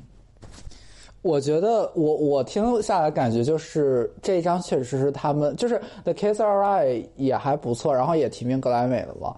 就是也、也就是那个呃呃 Urban Contemporary Album 提的那张，呃提的那个奖，然后就是 The Kiss Are Alright 对我来说还是稍微有点就是天真烂漫了一点，啊就是年龄层，就是因为他们还确实年纪很小嘛，他们出那张的时候可能也就十五、十六或者十对对，对，就是还没成年，就这一张可能是十六七，就是慢慢要到成年那个年纪了。然后这张你就能听到，首先制作上，呃，这次是因为他们是 Beyonce 的那个厂牌嘛，然后就是对。开个玩笑，就是 Beyonce 投比较多的钱，就制作上是请了很很厉害的人，比如说那个呃有 Mike Will made it，就是那个第一首单曲叫 Catch Up 是 Mike Will made it，然后 featuring Sway Lee，然后第二首 Do It 是那个 Scott Scott Storch，就是呃也是很你看他 video 拍的钱就多贵吧？对，微呃视觉做的很好，然后这然后 Ungodly，他这张专辑叫 Ungodly Hour，然后主打、就是同名的一首单曲是 Disclosure，就是英国那对玩电子的、呃制作人，就是他这张是制作人用了差不多，我看了一下那个制作名单，差不多有三有四五组，就是比较比较风格不一样的制作人，然后也包括呃 Chloe，就是主要是他也制作了两三首，就是全是由他制。我觉得他很厉害，就是他自己制作的单曲，嗯、c h l o e 自己一个人制作单曲，能够跟这些大制作人制作的单曲，他们风格上就是 match up，然后就是没有很跳脱，反而是融合的比较好。我觉得这也是很很不容易的一个一个一个一个方面。然后整体上就是成长嘛，就是在说一些。嗯，没有那么幼稚，就是比如说可能谈恋爱啊，然后也有一些，就是 sexual 上的一些东西，就是能看到他们确实在长大，然后我觉得还蛮欣慰的，就觉得嗯，对啊，你在看着人家长大，对对对，然后就觉得说啊，这样的这样的很，就他们做的音乐本身也很好嘛，然后他们包括他们演唱风格也是，就是我觉得他们演唱风格就是很，就比如说不是那种不是那肯定不是 PPRMB 的这种很 hush 的，就是他们的他们的整个发声的那种方式是很有点像歌剧的那种发声，就是嗓子非常开，然后也很像就是之前比如说七八十年的那种。就整个共鸣很强，嗓子特别开，然后整个的那些旋律也跟 contemporary R&B 或者零零年代、九十年代那些 R&B 都很不一样。我觉得这是他们很独特的一个地方，也是他们从一开始特色很鲜明的地方，就是他们这种旋律上，还有这些唱腔上、这些发声上这些特点都跟其他的 R&B 歌手很不一样，这是他们一个特点。然后我觉得说啊，我觉得十年之后，如果他们真正的是长成了，进入了这个受到这些社会的历练洗礼 whatever，然后他们真正长大成人，然后那个时候如果他们在做音乐，还在做音乐，那个时候他们的作品肯定是很有野心、很不一样、很很综合的东西。对我就觉得啊，很有感触，就觉得说从十几岁，然后慢慢就看到他们的音乐在一步一步进步。对，对，像 Kiss 呃 Kiss Are Alright，我特别喜欢他，就是他这个概念。就当时他俩成名，其实是呃 Beyonce 他翻唱 Beyonce 的那张专辑嘛，就是同名那张专辑，在 YouTube 视频上火了，然后他们就被 Beyonce 看到，然后两个人第一次真正的被主流看到，其实是在 Lemonade 里边出演了。然后 Kids Are Alright 当时确实也年纪很小，我就很喜欢他们，虽然年纪很小，但是他们就很聪明，就给人感觉那种他可人儿的那种感觉，你知道吗？然后他们想传达的、想表达那种东西，就是我们虽然年纪很小，我们确实啊、对这个世界就特别新鲜，我就觉得这个世界有很多值得探索的地方，有值得去体验的地方。但是你不要担心我，你们不要跟我说教，Kids are alright，我们很好，我们会自己长大的。嗯，就是这个这个这种感觉，真的不仅仅是说小孩儿才会想到，我觉得有很多成年人其实也应该再重新回顾一下自己，或者想想自己这种人生体验呀，或者这人生感悟，就他就是很明显的会告诉你，我们确实是小孩子，但是我知道我在做什么，而且我可以做出来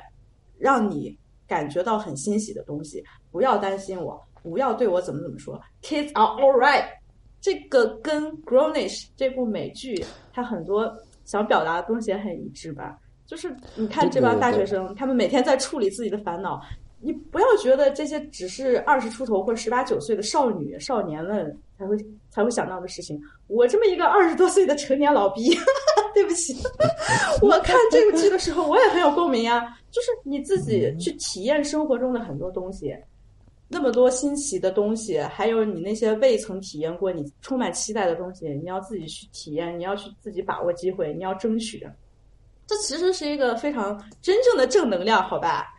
这 Kids are alright，、嗯、真正的正能量嘛。然后到现在这一章，就感觉到从理念上和概念上，他们真的长大了很多。嗯，对，就、就是。对，就像你说的，就是《Kiss Are Right》，就是跟《Grownish》整个这个剧就是非常的就嵌入式的，嗯、就是因为《Kiss Are Right》就是那首这张专辑的呃同名曲的《Kiss Are Right》，就是《Grownish》那一季的对主题曲。然后你也看《Grownish》呀？我我有关我我有看一点点。我我是看 Blackish 看的比较多，但是我最后来也没特别好看，对吧？都对，我就一开始、嗯、一开始关注有关注啊、um, Blackish 看的比较多，然后后来出了这个 spin off，然后 Grownish 我也有看一点点，啊、um,，然后我也有关，我当然也有关注 Chloe and Haley，然后也包括 Zoe，然后就是也是很不错一群年轻人，嗯、um,，然后我觉得 Grownish。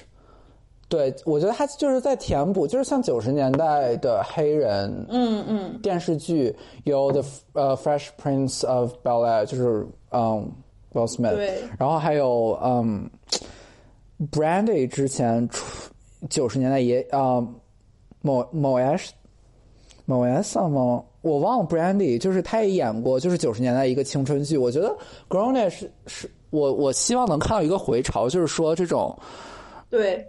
青春剧，然后黑人的青春剧能够有有一个回潮，嗯、我觉得可能 Grownish 是一个比较好的一个开端。然后我也觉得 Chloe and Haley Haley 就是，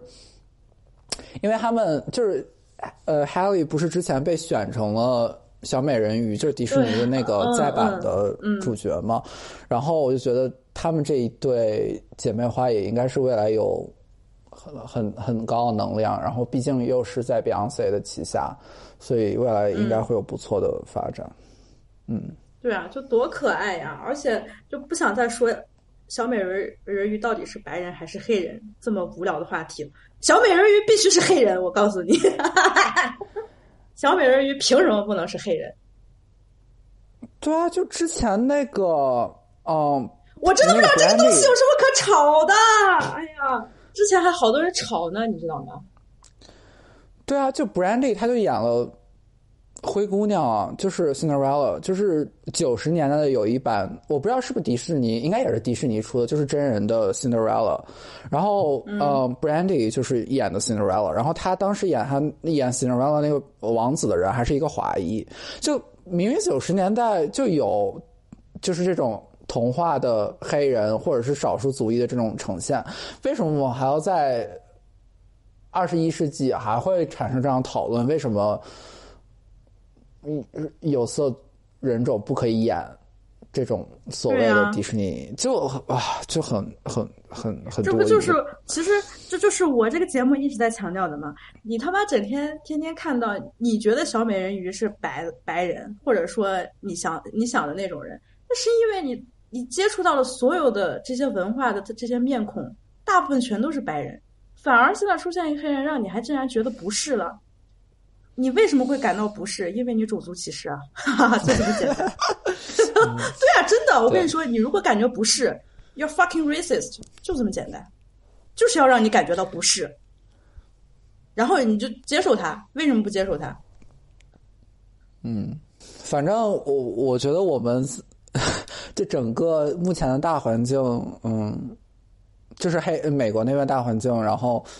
这个民权运动这么大规模爆发，我觉得真的是每个人，因为我在澳大利亚嘛，然后澳大利亚也是一个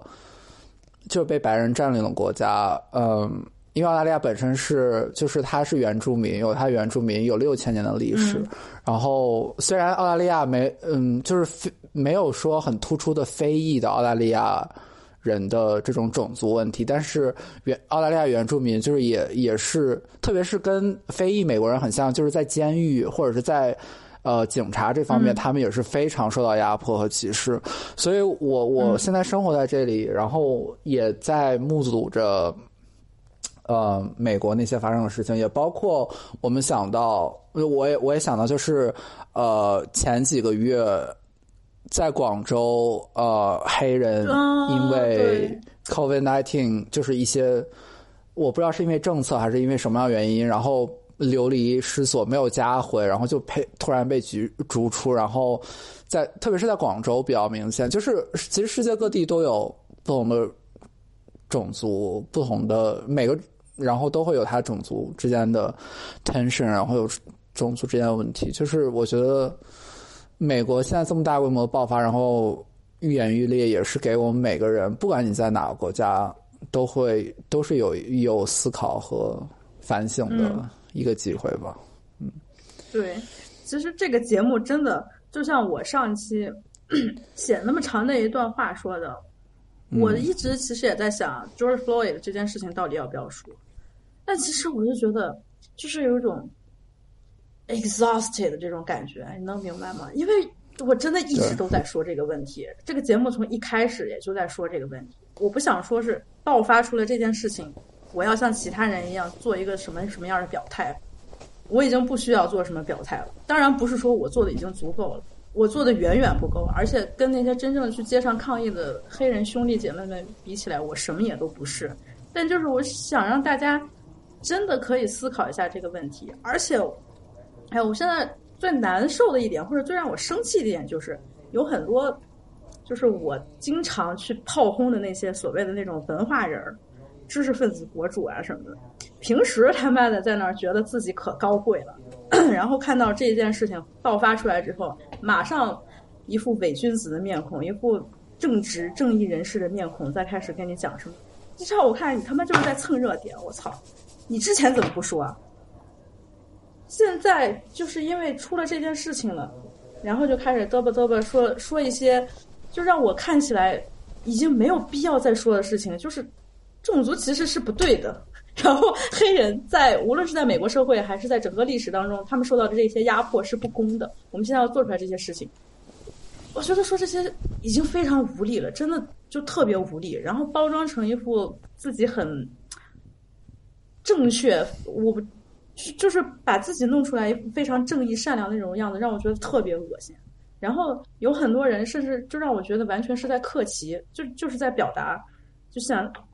标榜自己是一个什么样的人，所以他们才在这件事情上发生，这种人特别多。那我就觉得真的很无奈。你就像之前有很多人说，为什么 Kendrick Lamar 在这件事情最开始出来的时候，没有像其他的 celebrity 一样也说两句号召大家怎么怎么样？哦，真的好累啊！然后有一个哥们儿在推特上就说，He made a fucking whole album。他不仅仅是说在《To Pimp a Butterfly》这张专辑里面说，他每一张专辑都在说这件事情。还有像昨天 Dave Chappelle 也在他的那个 Netflix 里边那个 Stand Up 做了一个小小的一个 comedy 这么一个视频，可以在那个 YouTube 上看到。就是你在这个时候，这是这是街头，这是我们这些人让街头去发声吧，你让他们自己去做吧，发出来他们的声音吧。Celebrity 这些名人，你不要。把自己当回事儿好吗？就是你们已经不需要我们要怎么怎么样说，你们才去做，而是这件事他就应该去这样去做，就应该去抗议。为什么不去抗议呢？难道是名人号召了你之后你才去抗议的吗？你就应该知道你该去站起来反抗，就这么简单。表达了我的怨气，表达完了。嗯，我觉得对你说的是的，就是 Kendrick Lamar 每一张专辑，每就是他的。他的作品一直都在说这个问题，就是就嗯，不要再不要不需要再去任何形式的绑架他或者怎么样。对，但是我觉得，我觉得这次给我的感觉就是，我觉得可能国内的讨论还是在流于 Black Lives Matter，然后就是这些嗯这些啊黑人就是每个种族都很重要，blah blah 这些。但是我我看到这次运动很不一样，就是他们在找一些 systematic，就是在系统上性的问题，比如说现在呃一个很很很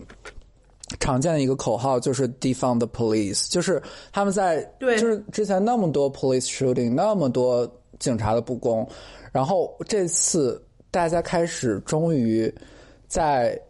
政治，然后在国家暴力机关，在 City Council，在这些这些层面上，我们开始去寻求改变，开始去发现问题到底在哪儿，是 funding 还是这些，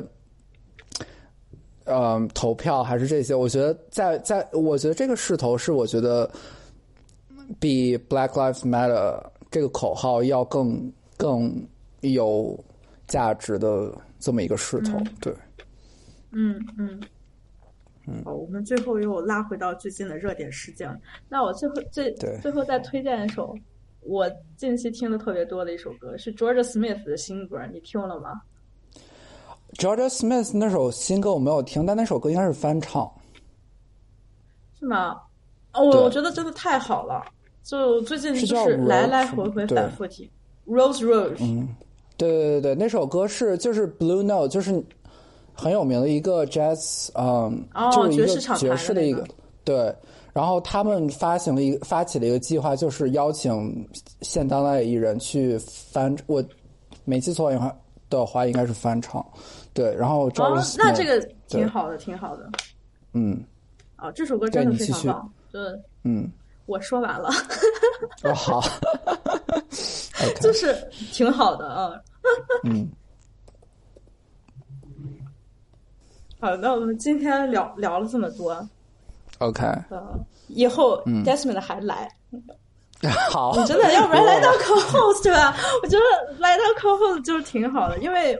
就是像我们这种特别关注音乐的这种，肯定也是每一周不说每一周吧，肯定每个月都得有点见解什么的，想说说。对对对对，确实是，对，会有会有一定的观察，因为嗯。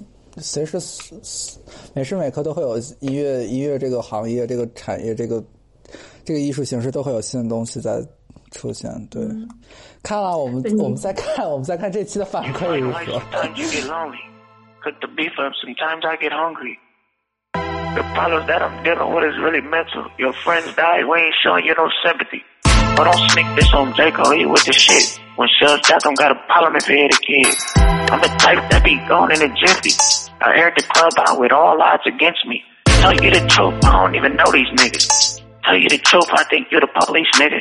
Tell you the truth, all that kinda sound like snitching. Tell you the truth, get the fuck about my business.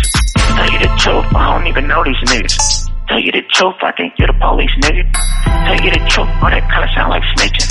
Tell you the truth, get the fuck about my business. You all up in a nigga face, I don't know nothing. He 99%